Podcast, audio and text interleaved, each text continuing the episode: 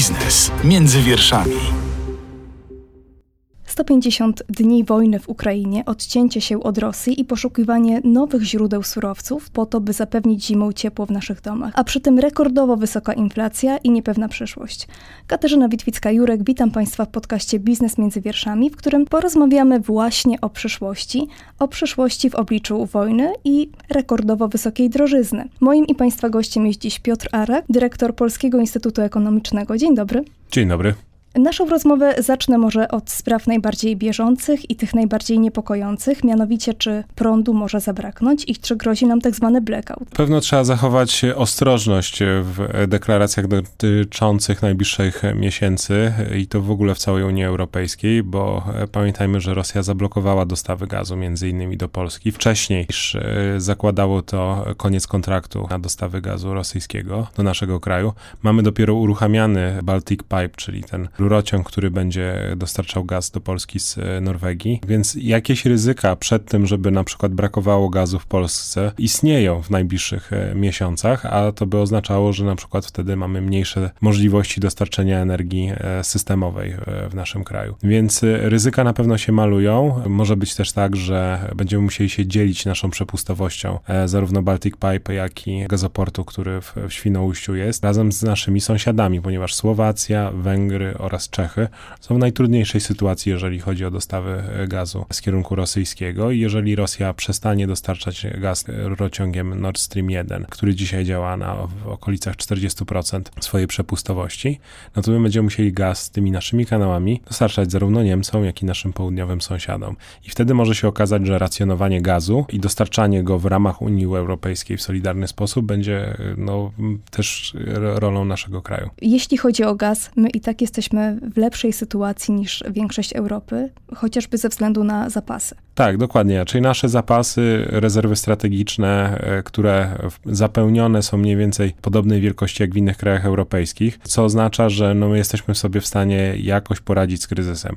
Problem polega na tym, że cała Europa Zachodnia nie jest sobie w stanie poradzić, a w kryzysie raczej domagamy się solidarności, no i też to, coś takiego będzie komunikować i zresztą już zaczęła mówić Ursula von der Leyen, mówiąc o tym, że trzeba zwiększyć solidarność, czemu albo i zmniejszyć także zużycie gazu w państwach członkowskich, czemu się sprzeciwia południe, dzisiaj szczególnie doświadczające wysokich temperatur i przez to też większego zużycia energii. Czyli możemy oczekiwać, że niejako będziemy zmuszeni się dzielić, ograniczać zużycie i musimy się chyba przygotować też na wyższe koszty w związku z tym.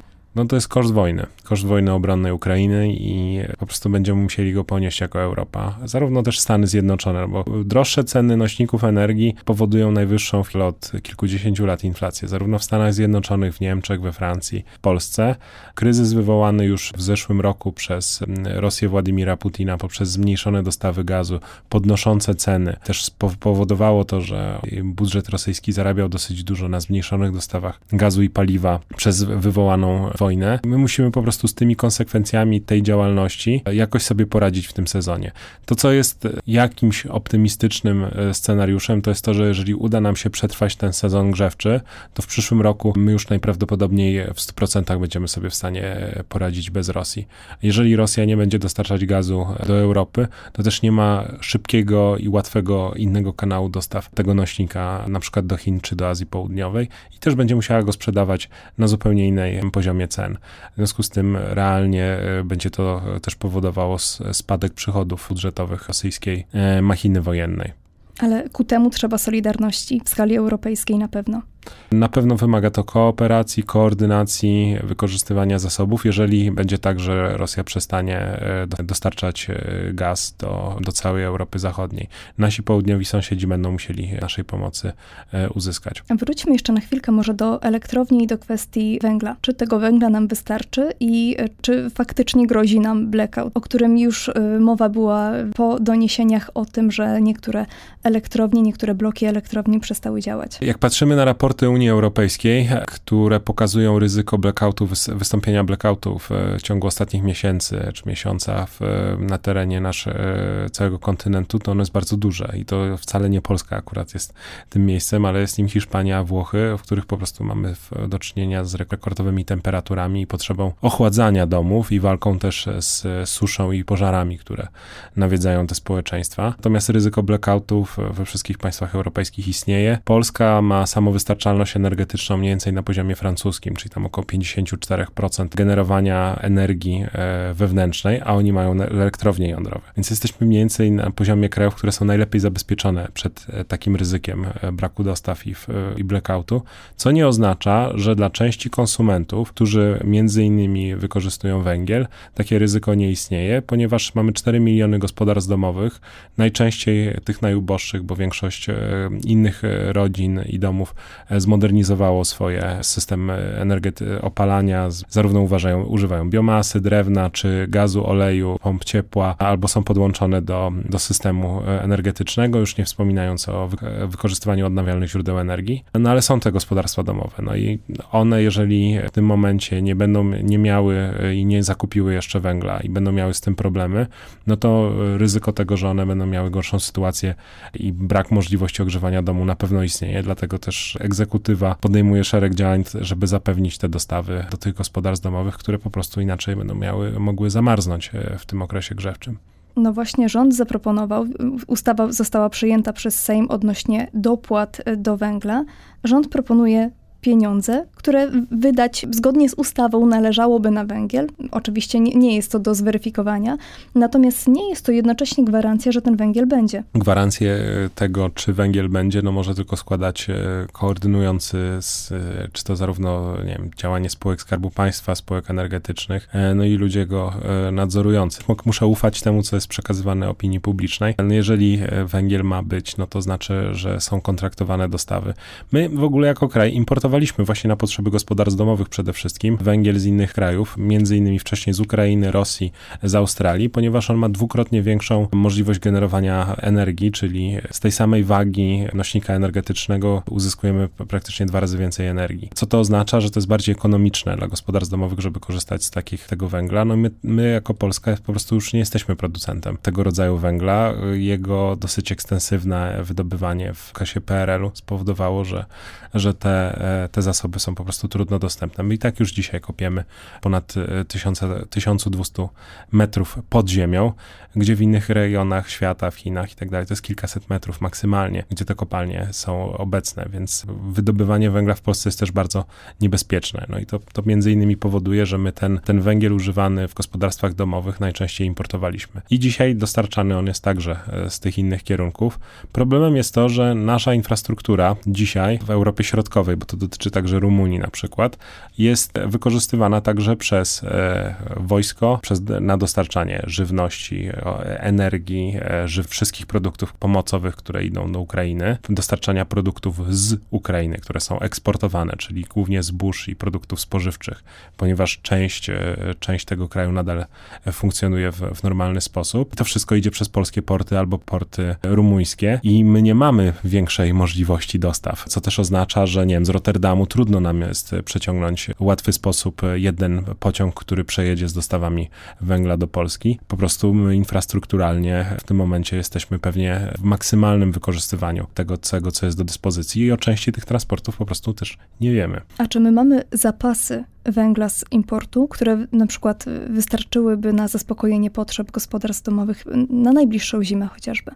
Według deklaracji, tu muszę też opierać się na tym, co jest publicznie dostępne, w tym momencie mamy częściowo tylko i wyłącznie to za, zagospodarowane, więc jeszcze te dodatkowe kontrakty są konieczne, żeby, żeby dostarczyć węgiel do naszego kraju, no ponieważ od jakiegoś czasu węgiel rosyjski jest objęty sankcjami zarówno polskimi, jak i europejskimi, więc my dostawy raczej importujemy importowe, zwłaszcza tego węgla kamiennego używanego w ekogroszku, tak, używanego w gospodarstwach domowych, jak to się ładniej, nieekologicznie nazywa. My musimy po prostu te dostawy mieć zrealizowane. A czy pana zdaniem możemy mówić o kryzysie, nadciągającym kryzysie oczywiście? Energetycznym? Tak. Cały, w, w ramach całej Unii Europejskiej? Tak. No, czy może on ryzyko. Już nastąpił? Nie, my mamy przed sobą ryzyko tego, że może, może nastąpić blackout albo zmniejszenie temperatur w całym systemie elektroenergetycznym europejskim. To znaczy, że woda dostarczana do gospodarstw domowych będzie chłodniejsza. To oznacza, że część domów będzie miała problem z, z ogrzewaniem i może być tak, że w Europie będziemy mieli na przykład częściowe przerwy w dostawach energii do głównych fabryk produkcyjnych. Takie ryzyko realnie istnieje, jest na stole i my musimy je brać pod uwagę. A uważa pan, że rząd bierze to pod uwagę? Ja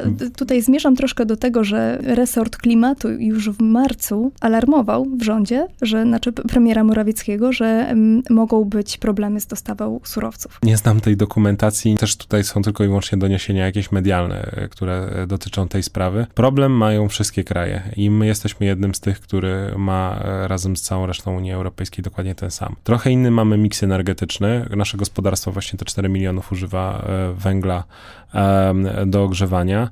Jest to wyzwanie. Nie da się ukryć. Nie wiem, czy tak w rzeczywistości było, że, że były jakieś alarmistyczne tony. Na pewno jednak trzeba zabezpieczyć te dostawy dla tych gospodarstw domowych, no bo my nie jesteśmy w stanie zmienić do końca tego okresu letniego sposobów, w jaki te, te domy są ogrzewane. No, wydaje się to być zadanie trudne do wykonania. Podobny problem mają inne przecież gospodarki, w których gaz jest zbyt dużym udziałem. Rząd niemiecki między innymi, co też niemiecka prasa pokazywała, utrzymywał decyzję o wyłączaniu nośników elektrowni jądrowych w dwa tysiące dwudziestym pierwszym roku, wiedząc, że może to powodować ryzyko systemowe. I dzisiaj rząd holenderski, odpowiadając na prośby o dodatkowy transport gazu przez Holandię, odpowiada, że uruchomcie z powrotem swoje elektrownie jądrowe, które wyłączacie w tym momencie, a nie powinniście, mając na uwadze kryzys, który jest. Więc ja nie wiem, czy tu jest jakiś jeden kraj, który ma jakieś idealne rozwiązanie na kryzys, którego nikt nie przewidział. Mówimy o ryzykach związanych z węglem. Jakby też rząd skupił się poniekąd wyłącznie na węglu i wsparł finansowo, znaczy może zamierza wesprzeć finansowo gospodarstwa domowe, które zapewniają domowe ciepło właśnie z przy użyciu węgla. No a co na przykład z mieszkańcami bloków, z mieszkańcami domów, które są na przykład uzależnione od sieci miejskiej. Przecież tam też się wykorzystuje węgiel, z tym, że mieszkańcy nie robią tego bezpośrednio, tak, a też poniosą koszty. Dokładnie. No dzisiaj już widzimy wzrosty cen. Mamy mniej więcej dwie trzecie rynku regu- cen regulowanych. Widzieliśmy podwyżkę o dwadzieścia cztery procent na początku tego roku cen energii. Ona wydawała się duża i była powodowana właśnie rosnącymi cenami gazu i rosnącymi cenami też certyfikatów E T S. To, co widzimy też w porównaniu z tą jedną trzecią rynku, która jest nieregulowana i zależy od fluktuacji cen na giełdach światowych, to te ceny są już prawie dwukrotnie wyższe w stosunku do tego, jak ile wynosi cena regulowana. Czyli ryzyko tego, że na przykład na początku przyszłego roku zobaczymy wzrost cen energii wynoszący kilkadziesiąt do nawet według też doniesień mediowych sto osiemdziesiąt procent, realnie występuje. I to nie jest tylko jakby sytuacja polska, jest to sytuacja, z którą się mierzą gospodarstwa domowe wszędzie w Europie i dlatego wiele krajów wprowadza albo jakieś świadczenia. Polska to zrobiła na początku tego roku, czyli dopłaty dla tych najbied- najbiedniejszej części gospodarstw domowych realizowane, czyli poszerzenie świadczenia, które było i tak dla najbiedniejszych po to, żeby redukować poziom ubóstwa energetycznego i ono zostało poszerzone. No i pewnie wiele krajów europejskich będzie i w tym Polska decydować się o tym, żeby zastanowić się, czy tego świadczenia nie poszerzyć w tym kolejnym sezonie grzewczym, gdzie ceny energii będą pewnie rekordowe w stosunku też do, do możliwości gospodarstw domowych, no ale to jest działanie, które podejmują praktycznie wszystkie rządy w tej sytuacji, no bo ani inflacja nie jest wywołana bezpośrednio przez czynniki wewnętrzne gospodarek europejskich, ani też sama polityka monetarna nie jest w stanie rozwiązać problemu podwyższonych cen energii. Po tym okresie one też powinny, powinny wracać do jakiej, jakiejkolwiek normalności, bo też hamująca globalna gospodarka powoduje, że ceny ropy chociażby spadają i też perspektywa tego, że baryłka będzie wynosi, cena baryłki będzie w okolicach sześćdziesiąt pięć dolarów w przyszłym roku, jest dosyć realistyczna w momencie, w którym amerykańska gospodarka będzie w recesji, a Chiny mają za sobą najgorszy kwartał od rewolucji, praktycznie pomijając koronawirusa, więc jest tak, że bardzo wiele problemów się na horyzoncie rysuje. Polska gospodarka b- będzie też pod wieloma napięciami i może z tego kryzysu, nie, nie powiem, że wyjść niepoobijana, ale będzie tak, że po prostu będziemy mieli przynajmniej przyzwoite odczyty wzrostu gospodarczego i raczej brak realnej recesji. To też jest ten scenariusz negatywny, który na przykład sugeruje Bank Centralny w swojej projekcji na początek przyszłego roku. Ale według nas ten wzrost gospodarczy w Polsce się utrzyma. To będzie około cztery i pół procent w tym roku i w granicach dwa i pół procent pewnie w przyszłym roku, aczkolwiek jeszcze nie zrewidowaliśmy naszych prognoz. Tak mówię na, na podstawie tego, co, jak, jak wygląda mediana w, wśród zespołów analitycznych. Jeśli chodzi o interwencje rządów w całej Europie, to są to raczej rozwiązania doraźne, które pomagają przetrwać. No, nie jesteśmy w stanie w tak szybki sposób wybudować gazociągów ani portów e, nawet pływających, dostarczających gaz do Unii Europejskiej. No, to jest e, konsekwencja tego, że Polska inwestowała w alternatywne kanały dostaw gazu. Kraje Europy Środkowej miały takie plany, między innymi też wybudowanie kolejnego gazoportu w, w Chorwacji, a także były plany rozbudowy tego w, w Niemczech, natomiast one zostały zawieszone ze względu na umowy Nord Stream, o budowie Nord Stream jeden, a potem Nord Stream dwa. Polska też mogła mieć rozbudowaną sieć ga, połączeń gazowych no, prawie dwadzieścia lat temu, gdyby decyzje te nie zostały wycofane, co uważam, że było dosyć dużym strategicznym błędem, ponieważ nic w ekonomii nie jest, albo przynajmniej w inwestowaniu nie jest tak jasne, jak potrzeba dywersyfikacji, a nie posiadania gazu z tego samego źródła, niezależnie od, od nitek, z których, z których ono pochodzi. Jednak jest trzeba, potrzeba dywersyfikowania źródeł i dzisiaj tego uczą się w dosyć trudny sposób Niemcy. Mówiliśmy o dywersyfikacji źródeł energii, więc może warto by było zwiększyć udział zielonej energii. Na jakiej drodze my jesteśmy, jeśli chodzi o tą zieloną transformację w obliczu kryzysu, który nagle nas zastał? Polska, jeżeli chodzi o wcześniejsze założenia i plany, relatywnie nieźle realizowała realizowała założenie tego, żeby zwiększyć ilość odnawialnych źródeł energii, w tym biomasy, w, w swoim miksie energetycznym. I nam się udało w dwa tysiące dwudziestym roku nawet zrealizować te cele związane z udziałem odnawialnych źródeł energii, natomiast jest to dalece niewystarczające po to, żeby mieć te dodatkowe źródła w naszym miksie energetycznym, też po to, żeby móc konkurować w tej przyszłej gospodarce, która będzie w większym stopniu uzależniona od no, zielonej energii, ale też takiej, która jest odnawialna. Pewno jest tak, że potencjał onshore'u, czyli budowania wiatraków w Polsce na terenie naszego kraju jest jeszcze do rozwinięcia. Na pewno inwestycje na Morzu Bałtyckim budujące offshore, który może wygenerować dosyć dużo energii dla naszego kraju jest, jest konieczne. Także zmiana tego miksu energetycznego w tych gospodarstwach domowych i programy chociażby związane z budową instalacji fotowoltaicznych okazały się takim sukcesem, że trzeba było spowolnić rozwój tego tego źródła, ponieważ nie ma przyłączy, czy infrastruktura elektroenergetyczna się nie wyrabiała w momencie, w którym by z takim tempie nadal przyrastała liczba prosumentów. Tak samo wymiana pieców. To akurat postępuje zbyt wolno, ale w jakimś stopniu się nadal dzieje. Możliwe, że zachęty już trochę poza pieniędzmi, trudno wyobrazić sobie, co jeszcze można ludziom oferować po to, żeby zechcieli zmodyfikować swoje, swoje piece. Odnawialne źródła energii wykorzystywane w gospodarstwach domowych, zwłaszcza fotowoltaika, powoduje, że w dużej mierze gospodarstwa domowe stają się samowystarczalne, jeżeli chodzi o, te, o źródła energii. Nie potrzebują dodatkowych przyłączy albo mogą limitować zużywanie tej, tej innej energii i praktycznie za darmo korzystać z urządzeń w domu. Więc wydaje mi się, że powoli zmierzamy do tego kierunku. Duży problem, który my mamy jako kraj, jest kwestia tego, że państwa Europy Zachodniej miało wiele więcej lat na dokonanie transformacji energetycznej i zmiany miksu energetycznego, a my z państwa, które miało jeszcze było rozwijające się parę lat temu. Staliśmy się państwem, powiedzmy, rozwiniętym, ale miks energetyczny nadal mamy bliższy tym państwom rozwijającym się, czyli w Afryce czy w Azji Południowej. No i to powoduje, że my tak szybko nie zrealizujemy celów związanych z udziałem energii odnawialnej, jak państwa Europy Zachodniej, które to po prostu robią od ostatniego kryzysu energetycznego, czyli od lat siedemdziesiątych. I tak szybko od węgla nie odejdziemy pewnie też. I to też oznacza, że nie będziemy tak szybko odchodzić od węgla ze względu na powody bezpieczeństwa, po prostu strategiczne dla naszego kraju. Więc te, te, ten nośnik energii będzie jeszcze w naszym kraju dosyć długo używany i zresztą był planowany do używania nawet po roku dwa tysiące pięćdziesiątym, bo on nie znika nam z, z miksu energetycznego w, według tych planów jeszcze polityki energetycznej Polski projekcji, które były realizowane na jej potrzeby w, w przeszłości. No dzisiaj wydaje się, że, że bardzo wiele tych rozwiązań związanych z odnawialnymi źródłami energii, z Zielonym Ładem Europejskim będzie stopniowo trochę ulegało modyfikacji i ma też tego, przynajmniej jak ja słyszę, na roboczym poziomie Komisja Europejska ma pełną świadomość, jej urzędnicy, no bo sytuacja polityczna się na tyle zmieniła, że bardzo nierealistycznym byłoby oczekiwać, że dokumenty, z którymi oni szli do, do konsultacji międzyrządowych oraz do rozmów z, z środowiskiem pozarządowym, że uda się utrzymać te same założenia. No, sytuacja jest zupełnie inna, co nie oznacza, że, że Komisja Europejska nie będzie chciała iść dokładnie w tym samym kierunku. Pytanie jest tylko o to, czy kamienie milowe będą w tych samych punktach i czy cele będą aż tak ambitne. I one możliwe, że, że z, z tego powodu zostaną trochę z tej ambicji, tej ambicji pozbawione.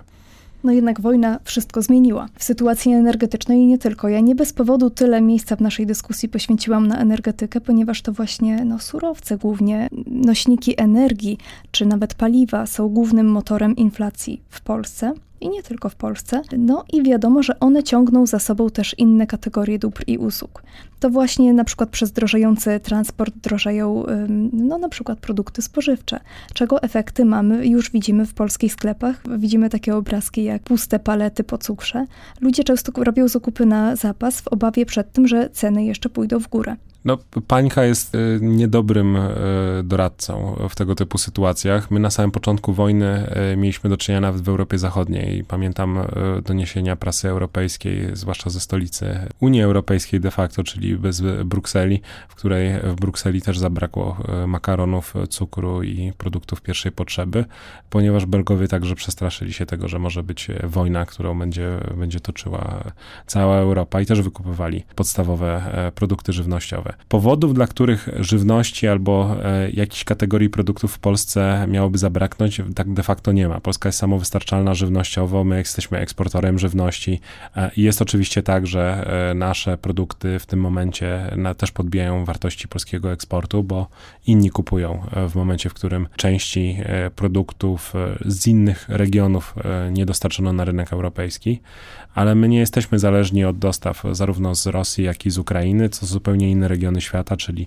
Bliski Wschód i Afryka są tymi, które mogłyby w największym stopniu cierpieć. E, natomiast racjonowanie dostaw gazu już w zeszłym roku podbiło ceny nawozów, brak eksportu nawozów przez Rosję od początku wojny, a także ograniczone dostawy nawozów, z których, które produkowane są z gazu i możliwości produkcyjne też na terenie Polski, między innymi przez Grupę Azoty, spowodowały, że zarówno jakość zbiorów w tym roku może być gorsza, jak i to, że część pasz na przykład na potrzeby produkcji mięsnej także podrożała. To oprócz samych cen transportu, przewozu i wtedy samych tych czynników, które wpływają na produkcję żywności, to wszystko powoduje, że, że wszystkie kategorie produktowe drożeją w terenie całej Unii Europejskiej i także w naszym kraju i też to powoduje, że widzimy te nawet czasem kilkudziesięcioprocentowe wzrosty cen podstawowych produktów kupowanych przez gospodarstwa domowe. I to też powoduje, że inflacja, którą my obserwujemy i widzimy we wskaźniku inflacji, którą,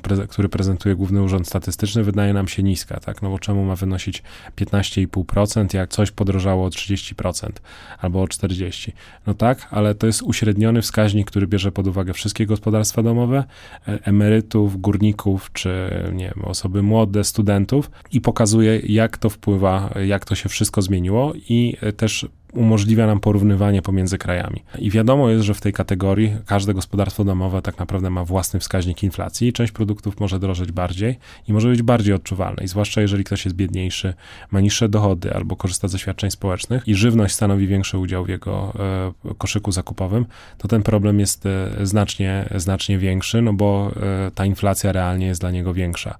I ten wzrost cen odczuwany przez to gospodarstwo domowe jest znacznie większy niż to, co widzimy w tym jednym kompozytowym mierniku, który jest publikowany co miesiąc. Trudno sobie z tym poradzić, bo tak jest dokładnie w innych krajach europejskich, to znaczy też ten biedny, te biedniejsza część społeczeństwa bardziej odczuwa zmiany cen żywności, zmiany cen energii, zmiany cen paliw. Z tego powodu bardzo wiele krajów, w odróżnieniu od innych kryzysów tego typu, zaczęło wprowadzać świadczenia na początku już tego roku, czy to była Francja, które zredukują właśnie koszty energii, czy redukcję części podatków, zredukowano część akcyzy na przykład na paliwa, albo jest jakiś zwrot pieniędzy na rachunkach, chociażby w Hiszpanii, jeżeli ktoś płaci, kupuje paliwo.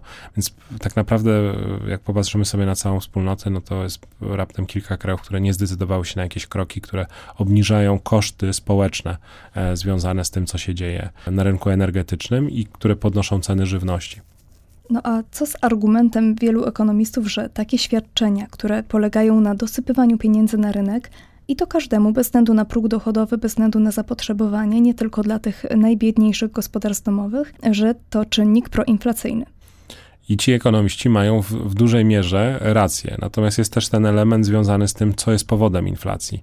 Gdyby inflacja była czynnikiem tylko i wyłącznie wywoływanym przez gospodarkę, wzrost wynagrodzeń, kwestie popytowe, a nie podażowe, no to w pełni racja. To znaczy nie trzeba było tych elementów, powiedzmy, pro, poprawiających jakość życia, albo przynajmniej redukujących e, stres dla gospodarstw domowych z tego powodu wprowadzać. Natomiast nie należy z tego typu świadczeniami oczywiście przesadzić. One muszą mieć charakter tylko i wyłącznie pomagający, pomagający przetrwanie kryzysu, a nie rozwiązanie, które ma charakter permanentny i też powinno w okresie, w którym inflacja przestanie być na takim poziomie, być wycofywane. I takie plany mają wszystkie rządy i to są działania tylko i wyłącznie okresowe i doraźne. To nie może być działanie systemowe, no ponieważ to wydłuża nam okres inflacji, która będzie na podwyższonym poziomie, jeżeli cały czas będą realizowane dodatkowe działania. Natomiast no, inflacja w większości powodowana jest przez energetykę i Rosję w tym momencie w przypadku krajów Europy Środkowej szczególnie, więc jest jakieś, jakiś powód, dla którego można te, te działania wprowadzać, bo Narodowy Bank Polski nie ma dzisiaj całościowego wpływu na wskaźnik inflacji. Normalnie ma, jeżeli ta inflacja ma te czynniki związane z naszą gospodarką wewnętrzną. To są czynniki, które no, nie zależą trochę od naszego banku centralnego czy Europejskiego Banku Centralnego, który też rozpoczął cykl podniesie, podnoszenia stóp procentowych, no bo Europejski Bank Centralny nie wybuduje gazoportu, który by zredukował ceny, więc a to by było działanie najbardziej skuteczne. To już jest po stronie fiskalnej i inwestycji dokonywanych niestety w um, okresie dłuższym i kilkuletnim, które mogą powodować redukcję cen i zatrzymanie ich wzrostu. No a na ciężkie czasy przygotowuje się de facto cały świat, nie tylko Polska i Europa. Wskazali Państwo w raporcie, że właśnie rosyjska agresja może wpłynąć na kraje, które dotąd były uzależnione od importu z Rosji i z Ukrainy. Tak, jest, jest tak, że mamy kraje Bliskiego Wschodu szczególnie, które importowały, na przykład Liban prawie dziewięćdziesiąt procent, ponad dziewięćdziesiąt procent pszenicy z Rosji i z Ukrainy i to jest kraj, który już tak zbankrutował, e, przeszedł klęski głodu. No i w tym momencie ma ogromne problemy, a i tak czy siak jeszcze tydzień temu w momencie, w którym Rosja chciała dostarczyć zboże, które pochodziło z Ukrainy przez porty w Bejrucie chyba, jeżeli dobrze pamiętam, to i tak odmówił przyjęcia tych dostaw, solidaryzując się z Ukraińcami, którzy zostali najechani przez Rosję.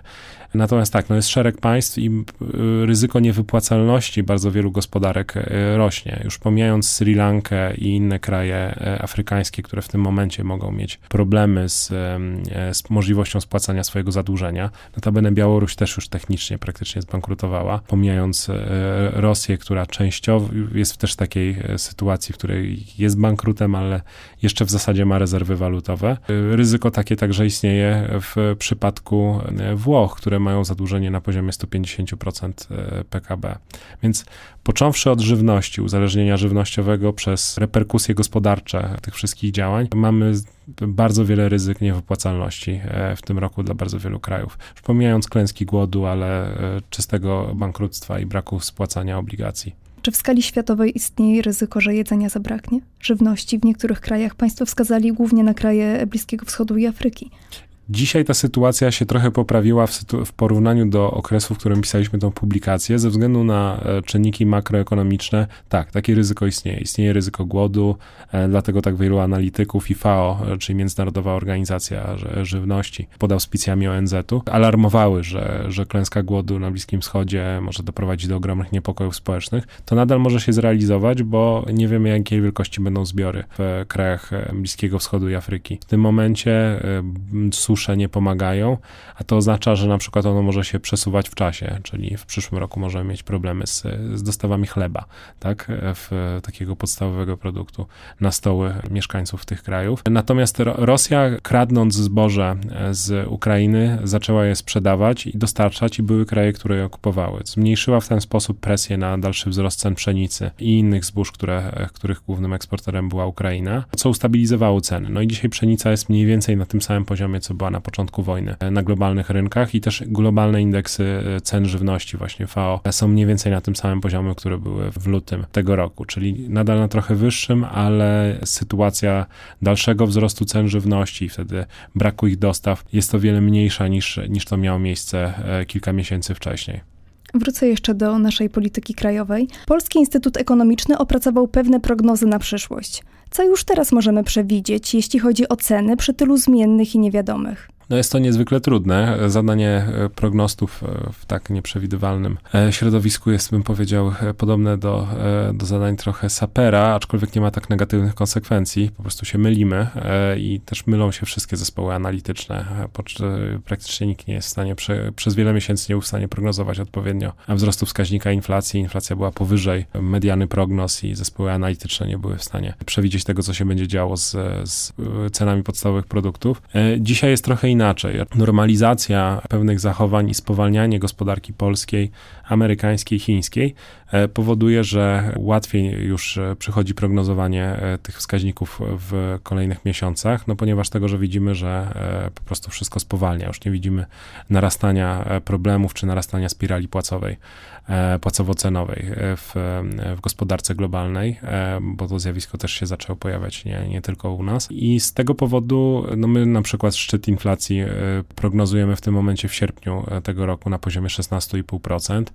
Na razie trzymamy się tej prognozy. Jeżeli będzie tak, że nie będą dostarczane, dostarczane nośniki energetyczne w ogóle z Rosji do Europy Zachodniej, no to oczywiście będziemy rewidować prognozy, no bo to jest zjawisko, którego wpływu no, bardzo trudno jest uwzględnić w tym momencie. Czyli co najmniej szesnaście i pół procent. Co najmniej szesnaście i pół procent, mhm. Natomiast po tym czasie ta inflacja w Polsce powinna zacząć spadać, dochodząc do poziomów jednocyfrowych na początku przyszłego roku. Jeżeli nic się nie zmieni, nie będzie jakiejś nadzwyczajnej sytuacji i też z dużym znakiem zapytania, w jaki sposób będą podnoszone ceny energii na początku przyszłego roku przez Urząd Regulacji Energetyki, ponieważ to będzie miało wpływ też na szereg sektorów, no i jeżeli na przykład urząd zdecyduje się na wyższe podwyżki cen energii, to też to będzie miało oznaczało, że, że ta inflacja na podwyższonym poziomie może się utrzymywać przez trochę dłuższy czas niż, niż tylko przez pierwsze, pierwsze półrocze. Podobnie do tego podchodzi bank centralny, co nie znaczy, że inflacja będzie niska. To jest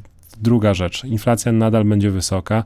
Nie będziemy widzieli też spadku cen w najbliższym czasie. To znaczy, że część produktów może rzeczywiście zacznie tanieć, ale to oznacza, że te ceny, które dzisiaj widzimy, one się utrzymają i będą jeszcze ewentualnie trochę rosły w tych kolejnych latach.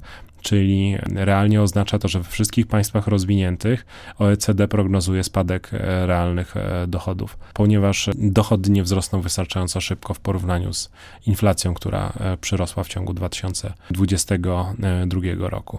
No i to jest problem nie tylko nasz w tej sytuacji, natomiast rozwiązaniem jest to, że gospodarka będzie się nadal rozwijać. To jest akurat coś, co jest lepsze w naszym kraju niż, niż gdziekolwiek indziej, ponieważ my do tej pory się rozwijaliśmy ponad prognozy organizacji międzynarodowych i nadal ten przyszły rok będziemy widzieli ze ścieżką wzrostu gospodarczego. Niższego, ale na pewno nie recesyjnego, nie sytuacji recesyjnej, jak potencjalnie w strefie euro albo w państwach, części państw rozwiniętych. Więc to moim zdaniem jest ta jedna pozytywna informacja, która, która się pojawia, natomiast inflacja jeszcze na podwyższonym poziomie z nami jakiś czas będzie, będzie, będzie obecna. Chociaż mówi się też o recesji technicznej, czyli dwa kwartały z obniżonym P K B. To jest bardzo prawdopodobny scenariusz. No, my już wiemy, że mieliśmy rekordowy pierwszy kwartał tego roku z wzrostem na powyżej siedem procent. osiem procent było w czwartym kwartale zeszłego roku. Pewno ten drugi kwartał będzie gorszy, nie da rady, bo spada dynamika produkcji, sprzedaży, konsumpcji, którą dzisiaj widzimy i ten trzeci kwartał też będzie kolejnym spowalniającym. Tylko czy on będzie na tym samym poziomie, recesję, no zobaczymy. Natomiast no, ryzyko technicznej recesji na pewno istnieje, ale no nie ma faktycznej, znaczy, bo to jest dosyć duże rozróżnienie. No, ekonometrycy i, i instytuty analizujące ekonomię mają różne definicje recesji. Tak? Recesja techniczna to są te dwa spadające kwartały a, i powiedzmy jest to problematyczne, ale to, to jest tylko i wyłącznie definicja taka, czyli realna recesja, w której spada wartość produkcji, to jest problem.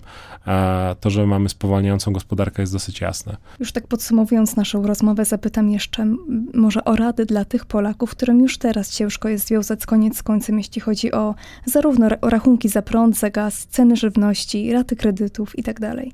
Czy mamy jakieś remedium, czy może jedynym remedium jest po prostu oszczędzanie i y, zaciskanie pasa i oszczędzanie nie tylko pieniędzy, ale też y, prądu i gazu? Nie ma tu żadnego dobrego remedium i trudno się przyznać. No Komisja, Komisja Europejska rekomenduje spadek, mniejsze wykorzystywanie energii, raczej redukowanie rzeczy i wydatków, które są niepotrzebne.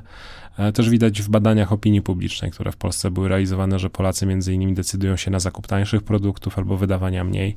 My to już widzimy w danych dotyczących konsumpcji, my trochę już mniej zaczęliśmy wydawać. No i to jest działanie, które jest chyba, ja nie wiem, czy rekomendowane, ale chyba dosyć takie, które podejmują po prostu rodziny w obecnej sytuacji. Tu nie ma jakiegoś złotego środka, jakiegoś rozwiązania, które pomoże nam w sytuacji kryzysu podwyższonej inflacji wywołanej wojną na wschodzie. Czy to jest coś takiego, czego raczej nie, nie ma jakiegoś przykładu, nie wiem, dobrej polityki publicznej, którą można by było wprowadzić w tym momencie i rozwiąże dużo problemów. To jest, to jest jednak kryzys, z którym będziemy się zmagać przez kilka lat i to jest To jest jednak główny, główny problem, więc raczej trzeba się przygotować na to, że to się szybko nie skończy i na przykład naciskanie państw Europy Zachodniej na to, żeby Ukraina podpisała porozumienie pokojowe po to, żeby rozwiązać problemy społeczeństw zachodnich, też uważam za niewłaściwe, ponieważ to Ukraina ma prawo decydować o tym, jak wygląda jej terytorium oraz czy zgadza się na warunki pokoju, które może zawrzeć z Rosją. No przede wszystkim nam powinno zależeć na tym, żeby to państwo było jak najsilniejsze, zarówno ekonomicznie, militarnie i niezależne od Rosji, po to, żebyśmy my też w dłuższej przyszłości, dłuższej perspektywie, tak żeby niezależni, bogaci i boga, mogli się bogacić dalej w ramach Unii Europejskiej. No bo właśnie od tego zależy przyszłość całej Europy de facto. Tak. Dziękuję panu bardzo za rozmowę. Moim i państwa gościem w podcaście Biznes między wierszami był Piotr Arak, dyrektor Polskiego Instytutu Ekonomicznego. Dziękuję bardzo. Dziękuję bardzo. I państwu także dziękuję za uwagę. Zachęcam do słuchania wszystkich podcastów Biznes między wierszami. Mówiła Katarzyna Witwicka-Jurek. Do usłyszenia. Biznes między wierszami. Więcej podcastów na player radio zet kropka pe el.